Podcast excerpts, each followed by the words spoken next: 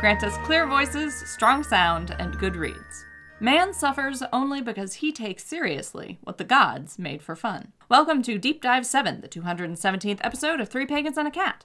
Our opening today is courtesy of Alan Watts. Our opening and closing music are credited as Frost Waltz Alternate by Kevin MacLeod of Incompetech.com and licensed under Creative Commons by Attribution 4.0. You may call me Ode. You may call me Jax. I am Ode's brother. And Gwyn is taking a mental health day, so mm. she will not be joining us on this particular episode. So we're going to start with housekeeping. All right. The schedules are out finally for convocation. So it starts on the 23rd, it goes to, I think, the 26th. And we are teaching, Gwyn and I are teaching three classes, and then Gwyn is teaching an additional class on her own on Green Earth Witchcraft. So if you are able to attend that, we look forward to seeing you there. If you're not able to attend, I believe the plan is for us to just do a convocation roundup when we get back for our episode that week. So you'll get to hear about it. Um, but I think that's it for housekeeping. I don't think anything else dramatic is going on or is planned. So we are house kept and house swept. It's deep dives again. Deep dives. So time to talk about gods who aren't as popular or well known. Or just sounded cool. It just sounded cool. Yes, sometimes we're just like, I want to talk about this one. So, Jackson, what is your first deity? okay. So, first deity I picked, I went with an Egyptian theme this time around. Okay. Uh, so the first one I picked is, from what I looked up, it's pronounced Thoth. Okay. Uh, like like oath with a th in front, but I've also heard him referred to as Thoth. Uh, and I usually I usually call him Toth. Yeah. Yeah, Thoth. I think I don't know how the- correct that is, but I think Toth is like the, the generally accepted one, but when I looked it up, it said it was Thoth. interesting. The more you know, I guess. So this is a, a very, very interesting god because he's the god of many things. he was the god of the moon, sacred texts, mathematics, is uh, often credited for creating both writing and hieroglyphics. Um, basically, if there's wisdom or knowledge, it's it's related to Thoth in the Egyptian mythology. Depicted often with like a man with the head of an ib- ibis bird, ibis, Yeah, which is a it's a bird with like a long thin beak. yeah, um, or a baboon. Played the Persona games. Thoth is there with the baboon shape. Ah, that makes sense. So he's considered to be the god without a mother because he was there's two kind of creation myths for for Thoth, which is either born from the lips of Ra at the beginning of cre- of creation or that Thoth created themselves. Ooh. Yes. The reason why they're related to so many things, especially things to do with wisdom and truth and knowledge, he is primarily a god of the moon, which not only mm. provides light at night, but during the day, the reflection of the of all of the things. Mm-hmm. Uh, so big in astrology and mathematics and all these things. There was an interesting tidbit that I found that in late period ancient Egypt, there was a cult of Thoth that gained a lot of prominence because Khmun, K H M U N, became the capital, which was mm. the center for that cult. And millions of dead ibis birds were mummified in his honor. Wow. yeah. Presumably over time. Where do we even get millions of, of ibis birds? Who knows? He replaced Ra at night. They traded off that sun and moon thing. Mm-hmm. The creation of the calendars are all. That actually, thinking about it, yeah, Ra being the sun god and Thoth being the moon god, that makes a lot of sense of the like Thoth being born from Ra mythology. He was also a messenger bookkeeper for uh, gods of the dead. He didn't uh, judge people when they died, but he kept the record of how people had been judged. Okay. So he was like the court reporter. Yeah, yes. he had a feminine counterpart, Seshet, uh, and was married to Ma'at, which makes Right. sense. Yep. Truth and Order and order. I believe it was it was mentioned that he was the the one who could use Ma'at effectively, which is probably why he was married. that makes sense. Yeah. the reason why I picked Thoth was because of I was curious about the origin of the Thoth tarot deck by mm, Aleister Crowley. Yeah. And like literally all that I could find on that front was that that deck is an Egyptian style and there was a lot of like well, multiple styles, but Egyptian uh-huh. imagery is included for sure. Uh-huh. There was an early tarot deck in the 1700s that was based off of Egyptian hieroglyphics. Mm-hmm. Yeah, because Egyptology was very popular in England from the basically the 1600s to the 1800s. Yeah.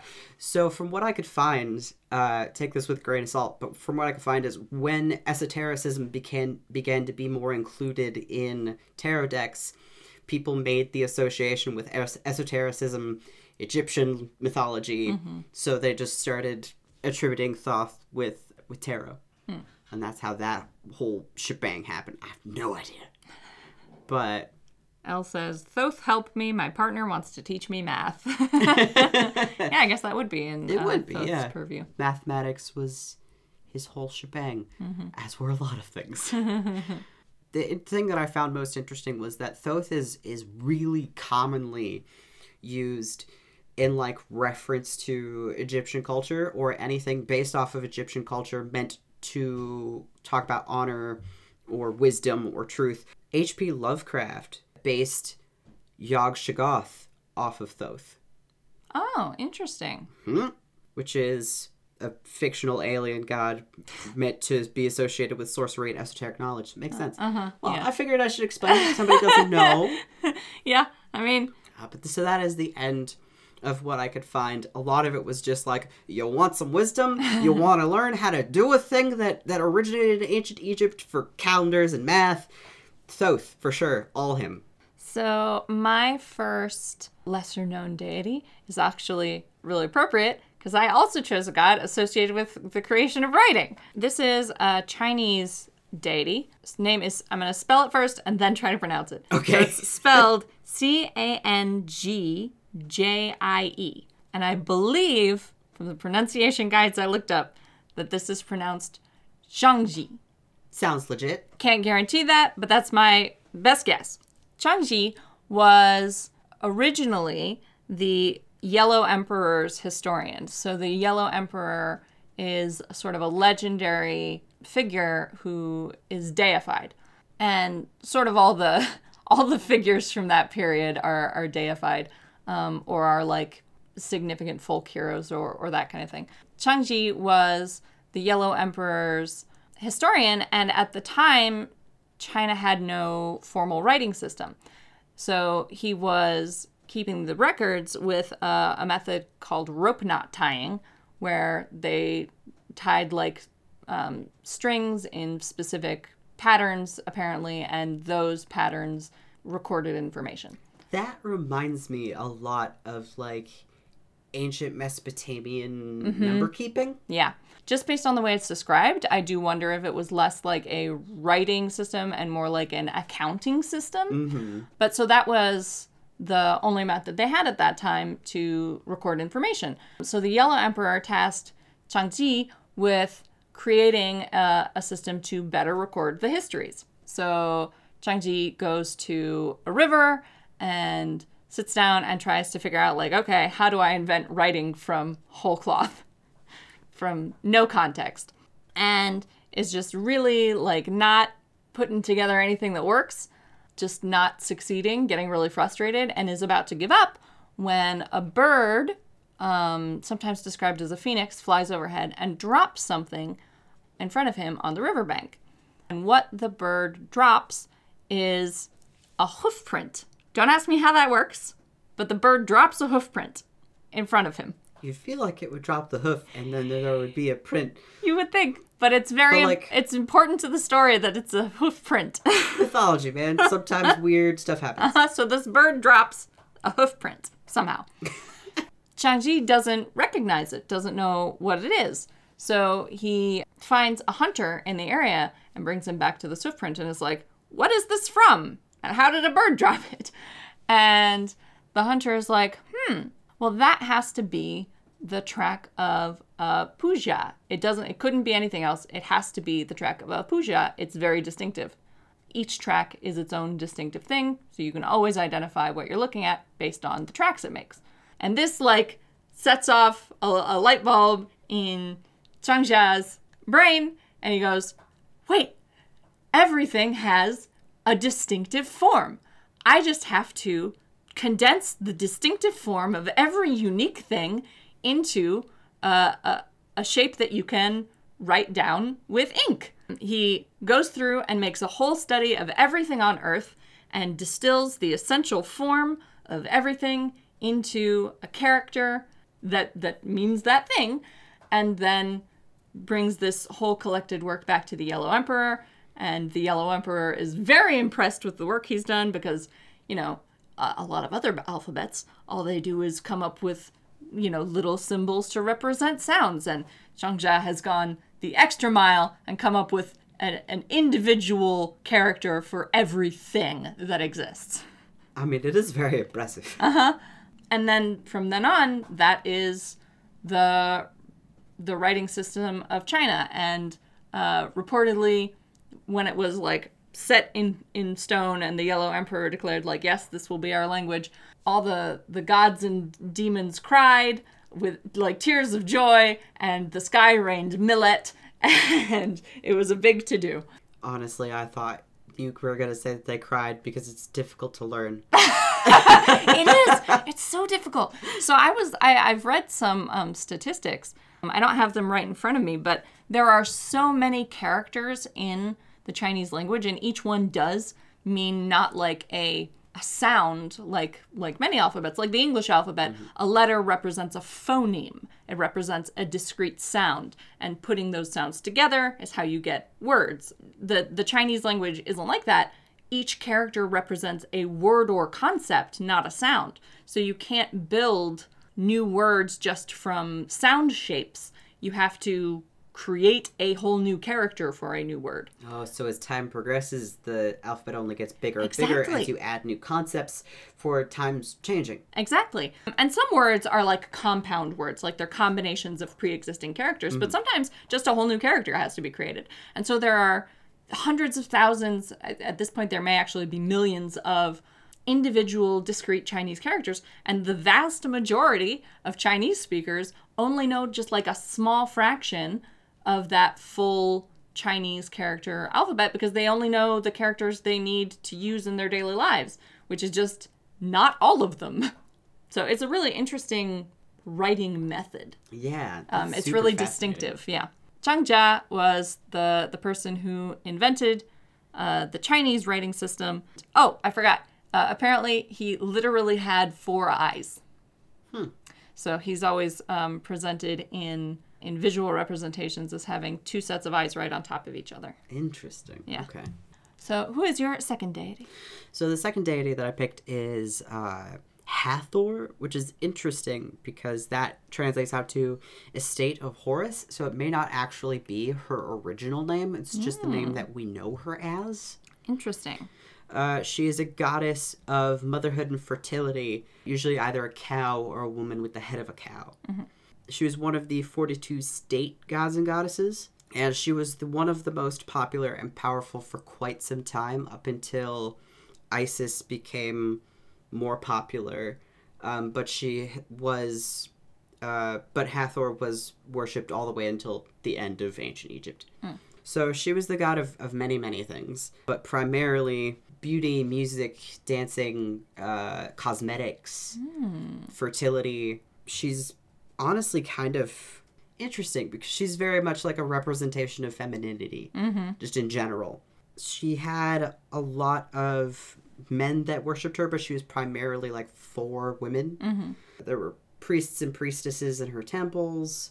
Once again, like the previous deity that I mentioned, the temple that she was centered at that was like most common became part of one of the capitals, so it became like the biggest mm-hmm. temple too, and it was in uh, Dendera.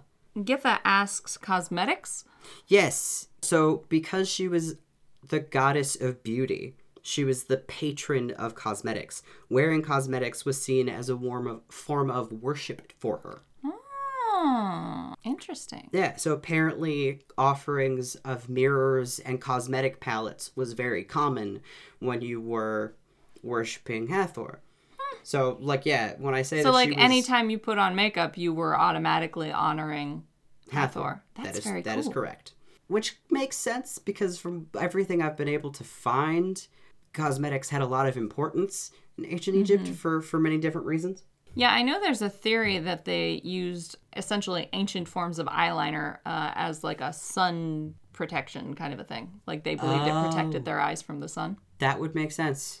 You know how football players put that like black Mm-hmm. yeah. stuff. And her worship began very very early and stayed very late. Mm-hmm. There's actually a possibility that worship for Hathor started in the pre-dynastic era. Mm. She is a daughter of Ra and was sometimes called the Eye of Ra, which is a title that is shared among many.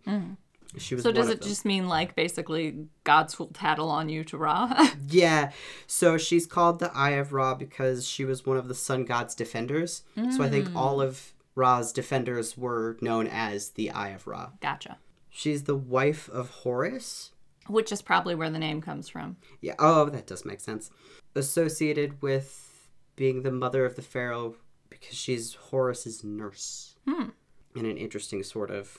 And also the wife of the pharaoh as Horus's consort. Apparently, just all of the Horus Mm-hmm. She just things. yeah, she just she just fills all the roles. Well, it, it makes sense because she's basically the feminine representation of every concept of femininity. right. Uh, um, fills all the female roles. a bit farther out and abroad, she's the patron of many things, especially uh, stones. In some places in Sinai, she's called the Lady of Turquoise. Hmm. In the necropolis of Thebes, she became the Lady of the West and patron of the region of the dead. So, like, if you needed a patron for for something that was either beauty related or something found like in the desert or on the outskirts, it was her. Hmm. Greeks tended to associate with her with Aphrodite, which seems similar-ish, but like she had a lot of other roles. Yeah. I mean that's that's usually the case. Fair enough. I like the the cosmetics thing. and that, Yes. like just by wearing cosmetics, you were sort of automatically worshiping her. Yeah. That's very cool. And then I have one more deity. Okay. This is Terminus. Terminus. Uh huh. Terminus was the ancient Roman god of boundary markers. Oh, that makes sense. So like mileposts. yeah. interesting. Um, and like fences around your property and things like that. So um, Oh, that's wildly specific. Yeah. So the ancient writers in Rome thought that Terminus originated as a Sabine god. You may be familiar with the, them through the rape of the Sabine women. Um, Oh, yeah. That was a that was a very early like Rome sort of absorbed. But so the the ancient Roman writers thought that Terminus was originally a Sabine deity who had been introduced to Romulus before the founding of Rome and that he like adopted Terminus as one of the ancient Roman deities when he was setting the boundaries of Rome. Modern scholarship, the theory is that Terminus was more of like a an extension of ancient animistic pre-representational Roman religion and that he was sort of just the personification of the animistic spirit of a boundary stone. And probably part of the reason that that's sort of the modern theory is that he's usually represented as just the bust of a man on top of a boundary stone. Oh, interesting. Okay. Yeah. In fact, I don't know of a full body representation of Terminus. As far as I'm aware, like sometimes you see him like as like a full torso of a man, but just on top of a boundary stone. But he's got no arms, no legs. He's just a torso and a head. That's kind of fascinating. Uh huh. Yeah. He was actually really, really important in ancient Rome. He was honored every time you had to set a boundary of any kind. So, traditionally, when you were setting the boundaries between properties, you would dig a hole where the at the corners of the, where the properties would meet and you would pour you would sacrifice an animal and you would put the bones, the ash and the blood in the hole as well as any crops from your land, like a sample of the crops from your land, honeycomb, and wine. All of that would go into the hole um, as a sacrifice to Terminus, and then the, the boundary stone would be driven into the earth on top of it. Okay. And then sometimes the, the boundary stone itself would be additionally washed with blood. And so that was the appropriate offering to Terminus, which was made anytime you had to set a boundary. And then on a yearly basis, there would be new offerings made to Terminus by ideally by both property owners on either side of the boundary see. stone. Okay. They would set up a little altar and they would each make offerings to Terminus, sort of collectively, uh, and his his role was to maintain peace by making sure that that boundary stayed firmly established. Ah, so you would both definitely want to make offerings because if you would then favor one over the other. Exactly. And having it be a yearly thing meant that you were both checking on where your boundary stones were on a yearly basis because there was an ancient crime of moving the boundary stones Right. where if they could get away with it, someone might in the dead of night go like dig up the boundary stone and move it like usually not a huge amount but like a few feet here a few feet there just to gain a little extra space and then just sort of gradually sort of move it over time and that because the boundary stones were sacred to and in some senses part of the body of terminus was a crime punishable by death if you were caught I feel like the basics of this ritual and sacrifice should just still be enforced today. That would make good fences make good neighbors as they say Yeah, that would make boundary disputes one much more interesting, yes for sure and two, just like man, you'd be real certain of Mm-hmm. where all your boundaries are. Yeah. Well, and you would think because of the the sacrifices that Mm-hmm. take place to establish the original boundary, you would think like if if you think the boundary stone is in the wrong place, you could prove that could by just picking it up and seeing if the bones of the animal sacrifice are underneath. Mm-hmm. And if not, someone moved this fucker. It's definitely a good indicator. Mm-hmm. There was also a public festival to Terminus, Okay. um, Terminalia. There was a particular boundary stone between Rome and one of their neighbors. It was like 10 miles outside of Rome. That was where Terminalia took place. And there was a temple built around this boundary stone, but the understanding was that the boundary stone had to be able to see the sky. So there was a hole in the middle of this temple built around the boundary stone so that it could see the sky and still have access to Terminus. Amazing. Does, does does that account to every boundary stone? Does every boundary stone need to see that the sky? was that was the belief. Would you have to Yeah. trim trees if Mm-hmm. they got in the way?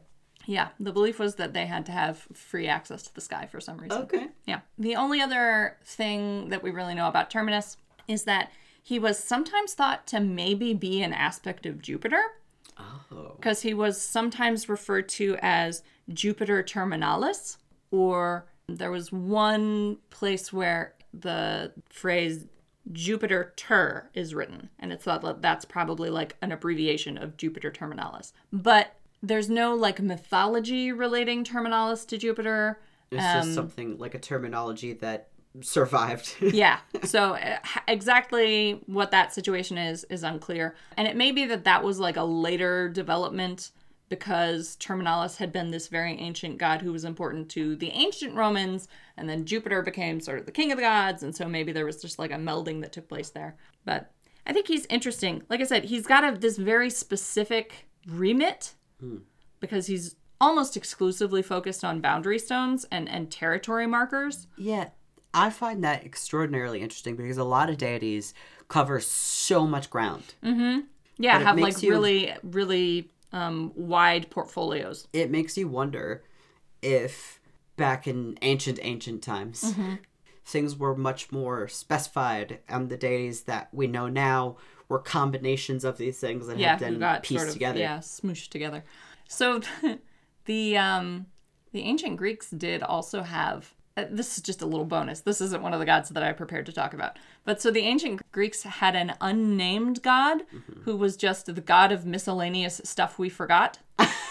I love that. Um, and they they developed this concept because at one point there was a plague that was just ravaging Greece. God of the junk drawer, says El. Basically, there was this plague that was ravaging Greece. They had done all the sacrifices to all the gods who they thought might possibly be related to this issue, and the plague wasn't going away. There was mm-hmm. no resolution. They weren't getting like any divination indicating who was mad at them or why this was happening. And so eventually they were just like, okay, well, someone's upset. So I guess we just do an offering to whoever's mad at us.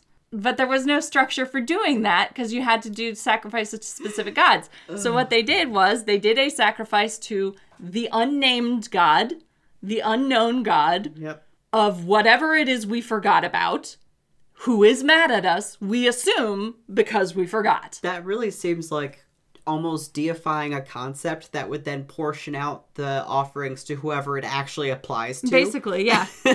yeah. So so this was so like that god doesn't have a name and spe- mm-hmm. like specifically doesn't and can't have a name. It's just like the concept of a god of something we forgot to give a specific god to. or potentially a god that's been forgotten. Right. Yeah. It was it was basically just like whoever we don't know who's mad at us. This god. That's amazing. So, like I said, I didn't plan to talk about that god, so I don't have a whole lot more information. But and that god doesn't, like I said, doesn't have a name and isn't necessarily a specific individual. But that that was a an I feel like Greek it's concept. not a specific individual. yeah, it's more it's, of a it's a, yeah, it's like a it's it's whoever shows up to this offering. Can whomever is angry please chill out? Yeah, pretty much. We're sorry, we literally didn't know you existed. Al. yeah. Basically. Oh goodness, I love that so much. Yeah, but I do like the idea of like because because we talk about this now of like discovering gods who have been forgotten or who were never known or new gods. Um, we talk about that as a concept in in modern paganism, and the ancient Greeks had the same the same problem where they were just like, well, someone's upset. Now I just kind of want to put out a little bowl. uh huh. Whoever we've forgotten. but that's it. That's all the gods I have. Is that all the gods you That's have? all the gods I have. Yeah. All right. Then it's going to be a short episode today. That's okay. We are on Google. You can Google the number three and the letters P A A C, or the number three and the words pagans and a cat. On that Google page, you'll find a link to our website, which you can also find by typing in the number three, pagansandacat.com. On that website, there are links to a bunch of things, including our Patreon and Gwyn's blog on Patheos Pagan and other stuff we do. I don't know. We got a Redbubble no one ever uses. We have a Discord server where we have a cool community. Uh, we have a Facebook group that I always forget to check in on. We don't have a Twitter anymore because we gave up on it. I will say from personal experience, if you forget to put two A's when Googling three pack, it'll still come up. Um, but do be careful with social media because they're, especially on Instagram, there have been some scammers pretending to be Gwyn. So Gwyn is never going to send you a message out of the blue. She's not going to just send you a DM offering to do readings for you. That is a scam artist. Yeah, it's one of those. uh None of us will ever solicit readings. Yeah. If you want a reading from Gwyn, you go to her. Exactly. yeah, we're not going to bring it to you. I think that's everything. Yeah. Okay. So goodbye. And and we're done. Okay.